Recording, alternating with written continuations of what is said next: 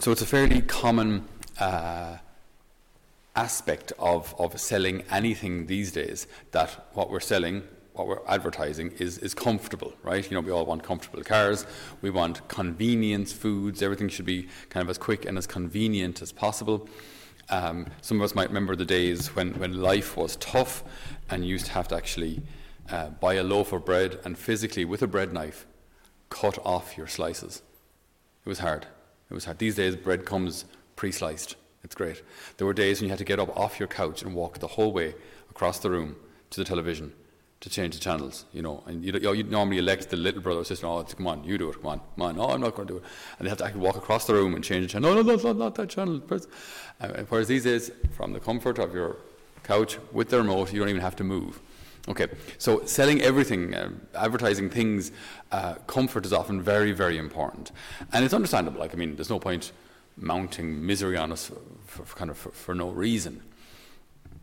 Also, even with, uh, with doctors, with health in general, uh, if you go to a doctor and he doesn't give you tablets, like say, for example, you go to the doctor and you have a, a headache, uh, and it's, there's no like there's no serious cause. It's just it's one of those things that'll pass. All it requires is time and rest if you don't get any medicine going home, useless doctor. Didn't give me an antibiotic or nothing. You don't need an antibiotic. You have an ingrown toenail. You know what I mean? Like it's, you know. So we kind of we want something immediately to, to, to, to relieve the pain, make us feel comfortable again. You know, there's even a doctor friend of mine from from Germany, and uh, he has a lot of uh, kind of alternative cures, if you will, to musc- to muscular pain or to um, osteo. Uh, uh, pain with, with, with, your, with your bones, his technique is to strengthen the muscle around the joint, say, for example, hips or, or knees, strengthen the muscle around the joint so that the muscle is carrying more of the weight and the muscle isn't, the bone isn't on top of the bone. But in order to, in order to build muscle, you have to lift particular weights, and he'll show you how, how to do it, but it requires consistent effort for weeks and so those who do it see great benefits, but most people fall off the train at some point, fall off the wagon because they prefer a tablet. Just give me a tablet, or even I'll just, okay, I'll do the surgery and just wait for it to heal itself. So basically, point point being is that um, we have this desire in us to, to avoid suffering and to avoid pain and to, to, to, to for everything to be comfortable, which again isn't necessarily bad, but there is something greater. There's something greater. We'll see in a sec. I remember back in the 90s, uh, that's about as far back as I can remember, uh, it's about 25 years ago, healing ministry in Ireland was huge. There were healing masses all over the place. There were healers, lay, and uh, religious, and priests, and there were all sorts of cures and all sorts of things going on, all sorts of wacky things as well. I remember there's this one, this one lady who used to pray with people by kind of swinging her rosary beads around them. All right, she'd swing, and then depending on how it swung, oh, you need magnesium. I'll get you magnesium tablets, and then that this was your cure. You know, so there's there's wacky stuff going on. But there was some there were some very very good uh, healers and priests and everything out out there as well. Absolutely, I'm not taking from the legitimacy of of the ministry at all. It was very very good and very important. If I may add a but, but there is something deeper than physical healing. We want to be comfortable. We do want to avoid pain.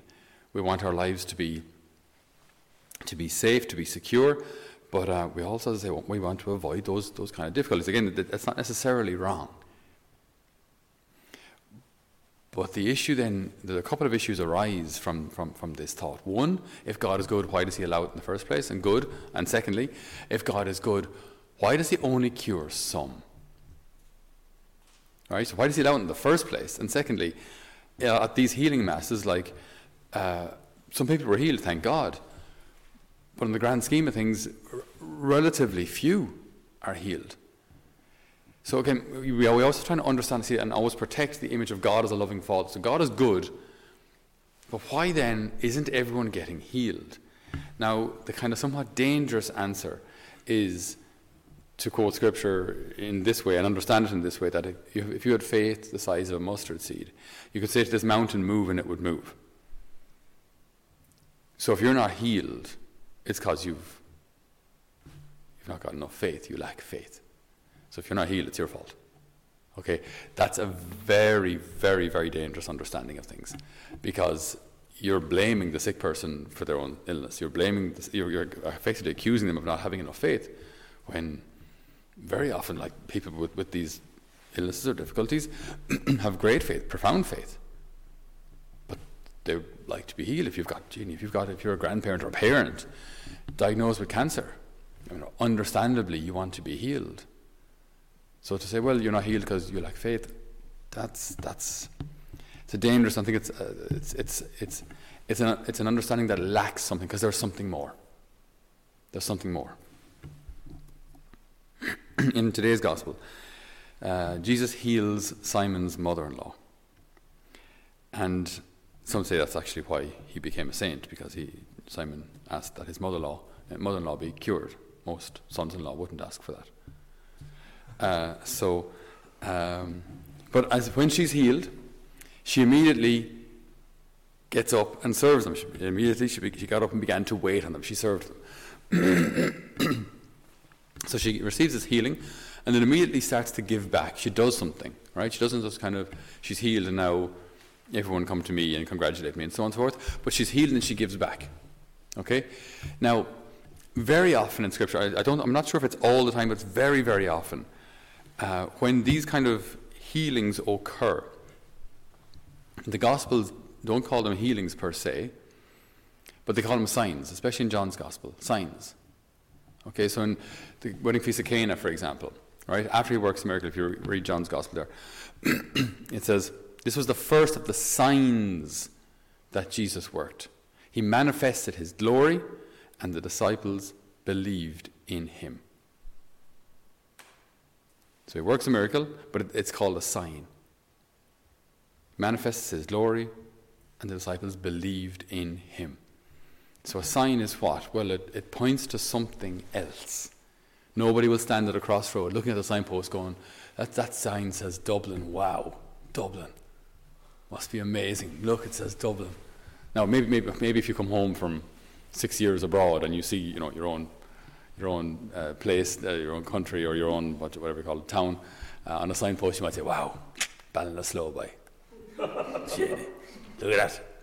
But but you're not going to stay there very long because you know that the actual town of Ballinasloe is much better than the sign saying Ballinasloe. It's quite obvious in real life that signs are only signs. They point to something else. So, in fact, if anything getting stuck on the sign, you've missed the point.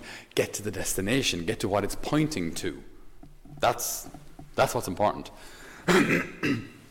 so healings, healings are signs.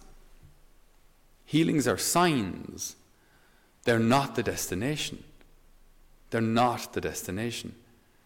So if the Lord entrusts us with the cross, it's not a punishment. It's not because we lack faith. Right? Some people, some will be healed, thank God, some will be healed. And those that are healed, that's a sign that God is alive and active, that God, that God cares, that God is there, that He's Father, that He's powerful, absolutely.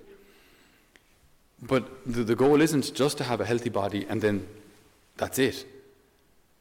Like the mother in law who's healed, once we have received that, that healing, then we have to go and do something. Because now that you've received the grace of healing, now you have to be a witness. Now you have to be a witness to God's power in you.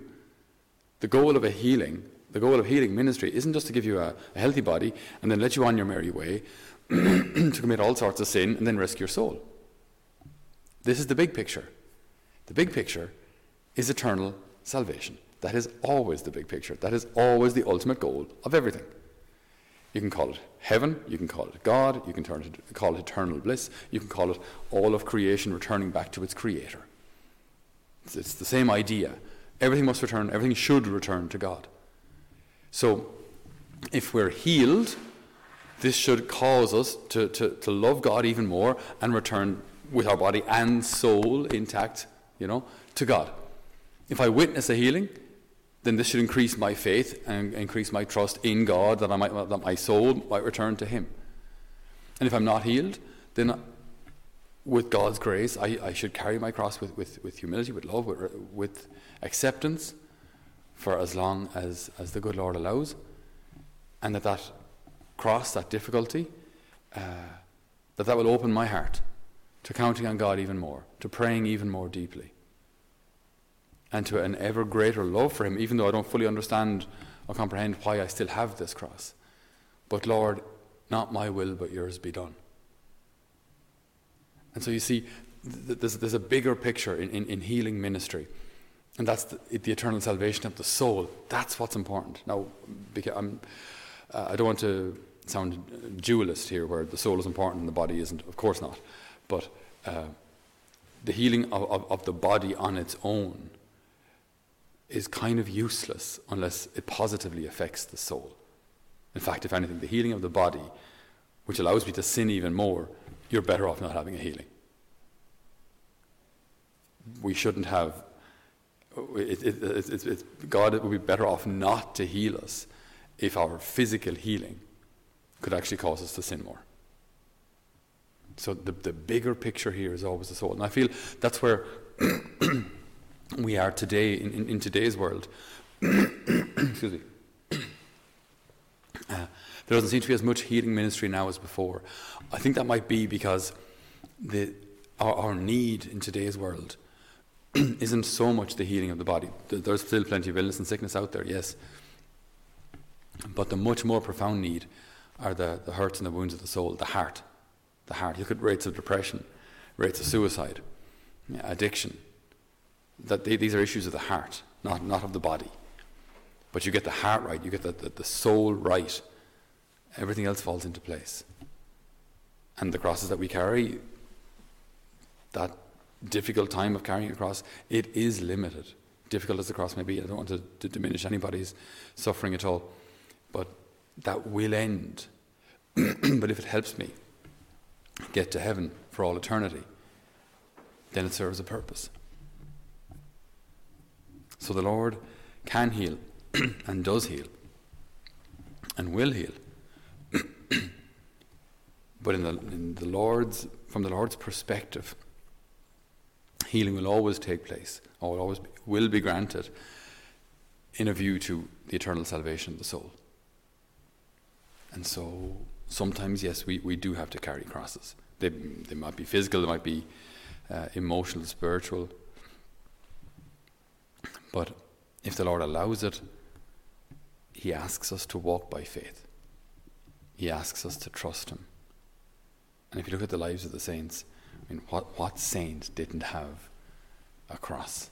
I'm very often a physical cross. Think of Saint Faustina, who was, had TB. She was rotting alive. She, she, said, like, she was so embarrassed by the smell of her own decaying body when sisters would come to, to, to visit her to bring her food, and she, she knew that she, she her wounds they just smelled really bad you know, but she's a saint.